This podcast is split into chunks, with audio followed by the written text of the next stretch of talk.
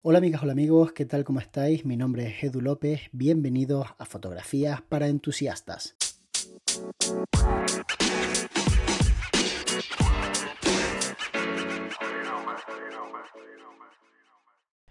Cuando comencé a utilizar Capture One sentí que realmente no iba a ser un programa con el que yo pudiera trabajar y sentirme cómodo. Al principio era demasiado complejo para mí, ni siquiera entendía cómo funcionaban muy bien las cosas. Habían herramientas que nunca había visto y los procesos para exportar me parecían difíciles. Además de que, bueno, tenía un sistema de trabajo diferente, las herramientas estaban colocadas en lugares distintos y me parecía que estaría muy bien para alguien que editara pocas fotografías y que simplemente pues necesitara un software de calidad pues, para editar sus fotografías de formato medio o para editar sus campañas había fotógrafos que hablaban maravillas de ese software. había fotógrafos que decían que la diferencia con Lightroom era abismal, que el color era muchísimo mejor. Y yo no terminaba de entenderlo porque no era usuario de Capture One. Empecé a utilizar Capture One porque vi la oportunidad de monetizar ese tipo de contenido vi que había gente interesada en ese software y que habían personas que podían comprarlo. Y la verdad es que la plataforma daba una muy buena comisión, de hecho una comisión bastante por encima de lo que suelen dar eh, otro tipo de productos y pensé, bueno, ¿por qué no? Es interesante. Entonces, antes de empezar a vender Capture One como un loco, pues lo que hice fue formarme, obviamente, y fui a Valencia y recibí un curso que se impartió por parte de las personas que yo considero que más saben de Capture One de España. Y la verdad es que fue un curso increíble porque me explicaron muchísimas cosas que son alucinantes. De hecho, en ese curso éramos 16 personas y esas 16 personas a día de hoy siguen utilizando Capture One y muchas de ellas imparten formación privada, formación online, en definitiva, la gente que había allí estaba bastante interesada en aprender de verdad el software. Desde aquella época a ahora ha cambiado bastante el software, sobre todo ha mejorado de cara a lo que sería la experiencia de usuario de una persona que no tiene mucha idea de cómo funciona Capture One y viene de Lightroom o viene de Camera Raw. Y la verdad es que cada vez me gusta más. De hecho, claro, han pasado años y en esos años he ido utilizándolo poco a poco, hasta el punto de que a día de hoy podría dejar de utilizar sin ningún tipo de problema Lightroom, porque no hay nada que me dé Lightroom que ya no tenga en Capture One o no hay proceso alguno que haga más rápido en Lightroom que en Capture One. De hecho, Capture One creo que va más rápido. Entonces, sí que es cierto que Lightroom tiene algo muy bueno y es que tengo presets creados desde hace mucho tiempo y me costaría un día o dos conseguir igualarlos dentro de Capture One, cosa que no he hecho porque en Capture One no trabajo con presets, en Capture One trabajo simplemente editando las fotografías desde cero. Y os recomiendo encarecidamente, aunque utilicéis preset habitualmente, de vez en cuando volver a hacer todo el proceso de edición de una fotografía desde cero y ver a qué nivel llegáis, porque es curioso, pero nos hacemos muy vagos con los presets y olvidamos cómo se edita, olvidamos cómo se consigue un look específico. Entonces, ahora que tenéis vuestros presets en Lightroom, en Capture donde sea, y que sabéis que podéis mirar cualquier momento, pues, cómo se ha hecho algo, os recomiendo que intentéis no mirarlo, intentéis empezar desde cero una fotografía e intentéis incluso replicar vuestro propio preset, o sea, ajustando otra vez los colores. Por ejemplo, yo sé cómo es mi preset perfectamente, no me hace falta mirarlo, o sea, sé perfectamente cuánto de desaturado está el naranja, cuánto desaturado está el amarillo, sé cómo están los verdes, los azules a nivel de luminancia, sé hacia dónde tiran las sombras, sé cómo es mi curva y todo eso es como, no sé, una especie de información, un know-how de cómo me gusta a mí que luzcan mis fotografías. Obviamente eso va en combinación con la cámara que utilizo, porque a veces las cámaras pues tienen algún tipo de mm, acabado que se parece más a lo que uno busca y por tanto tiene que editar menos, como me pasa a mí con Fujifilm, o que se parece menos y tiene que editar más, como me pasaría con Sony, por ejemplo. ¿no? Una de las razones de que diga que no me gusta Sony para hacer fotografía es que el archivo RAW que me da no está ni siquiera cerca de lo que yo busco, con lo cual tengo que hacer un trabajo enorme. Eso no quiere decir que no pueda hacerlo. Obviamente trabajando RAW puedo llegar a los mismos tonos y al mismo look me den la cámara que me den, me da exactamente igual, siempre y cuando sea un archivo RAW. El problema es que hay cámaras con las que me cuesta muchísimo más y otras con las que me va a costar muchísimo menos. Y siempre digo que en el caso de Fuji, los colores que me da están muy cerca de lo que realmente yo busco. Y esa es la razón por la que muchas veces veis mis fotografías y tienen ese look muy natural.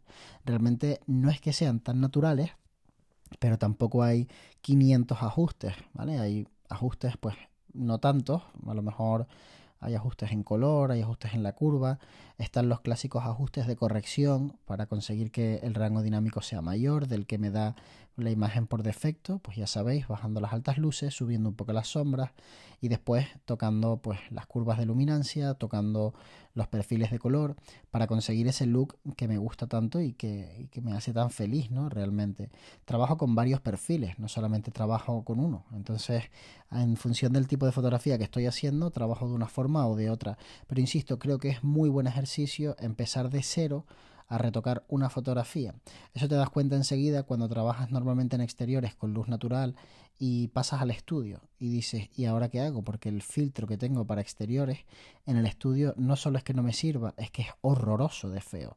Entonces necesito algún tipo de filtro que me ayude a mejorar lo que tengo en el estudio, pero que no me estropee la fotografía. Y enseguida te das cuenta de que cuando uno trabaja en el estudio controlando la luz, la parte de la corrección de la imagen no es tan necesaria porque la has hecho con luz artificial. Es decir, normalmente cuando trabajas en exterior hay un rango dinámico muy grande, pero eso no ocurre en el estudio. ¿Por qué? Porque en el estudio no tienes un sol increíble y un contraste brutal y necesitas ese rango dinámico gigante, que tienes que irte ahí a las altas luces y casi ponerlo el mínimo, las sombras y ponerlo bastante para arriba. En el estudio eso lo haces con luz.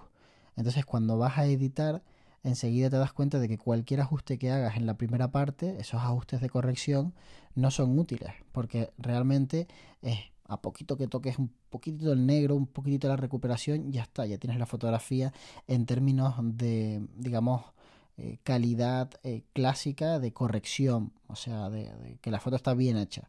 Y a partir de ahí necesitas darle un look. Y ese look se le da con curvas y se le da con colores.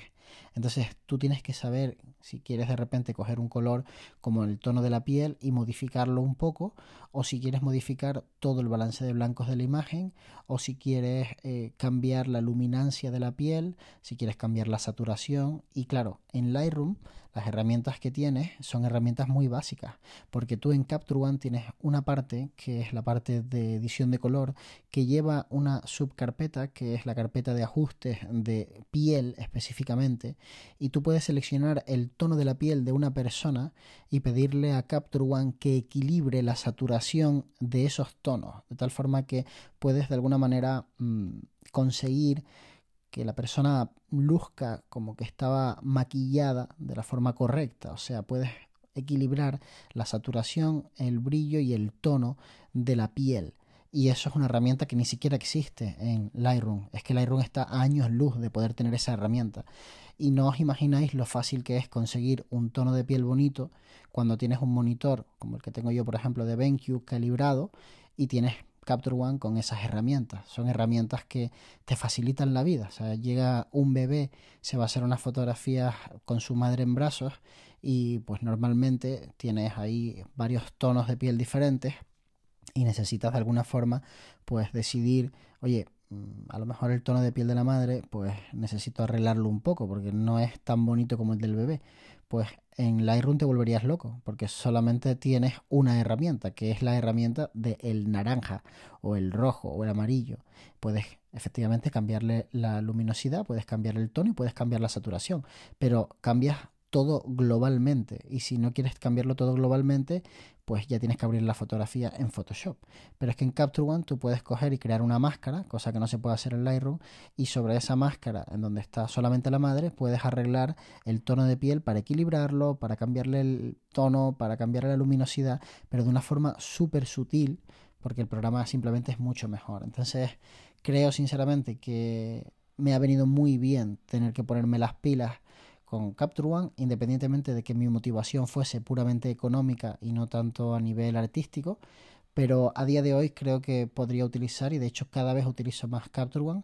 En lo único que prácticamente no lo uso es en ese tipo de fotografía que quiero hacer como a mucha velocidad y no complicarme demasiado porque la verdad es que en eso Lightroom me sigue pareciendo bastante cómodo, por eso lo sigo utilizando, por eso y porque realmente tengo Lightroom en el iPad y claro, me es muy cómodo poder editar fotografías y utilizar los mismos presets en el iPad o en el ordenador. A veces cuando viajo no llevo el ordenador portátil, llevo solamente el iPad Pro y trabajo directamente desde el iPad para entregar las fotografías todavía más rápido. Ya sabéis que hoy en día la velocidad es fundamental. La clave está en que hace una semana Capture One dijo que en 2022 iba a haber aplicación para el iPad y hay amigos. Eso sí que va a cambiar realmente las cosas. Así que creo, estoy casi seguro que en 2022 voy a dejar de utilizar Lightroom o al menos voy a utilizarlo cada vez menos porque si ya tengo aplicación para el iPad de Capture One y tengo además el programa pues muy muy muy controlado en el ordenador va a ser difícil que yo utilice y abra Adobe Lightroom. Lo que sí seguir utilizando es Photoshop porque me parece el mejor programa del mundo para hacer montajes, para licuar, para editar la piel, para conseguir borrar algo del fondo, para mejorar las fotografías de arquitectura, para mezclar imágenes. Creo que en ese sentido no hay nada que se le parezca y sinceramente creo que nunca lo habrá porque el desarrollo de ese software lleva tantos años y es tan especializado que no creo que nadie quiera competir a intentar abrir un Photoshop y hacerle sombra al gigante de nuestra industria.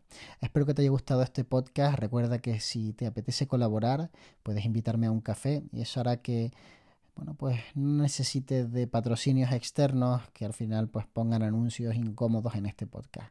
Así que si te apetece hacerlo, pues adelante, estaré inmensamente agradecido, te nombraré en Instagram y si no, no pasa absolutamente nada porque me encanta que escuches el podcast cada mañana, cada tarde o cada noche.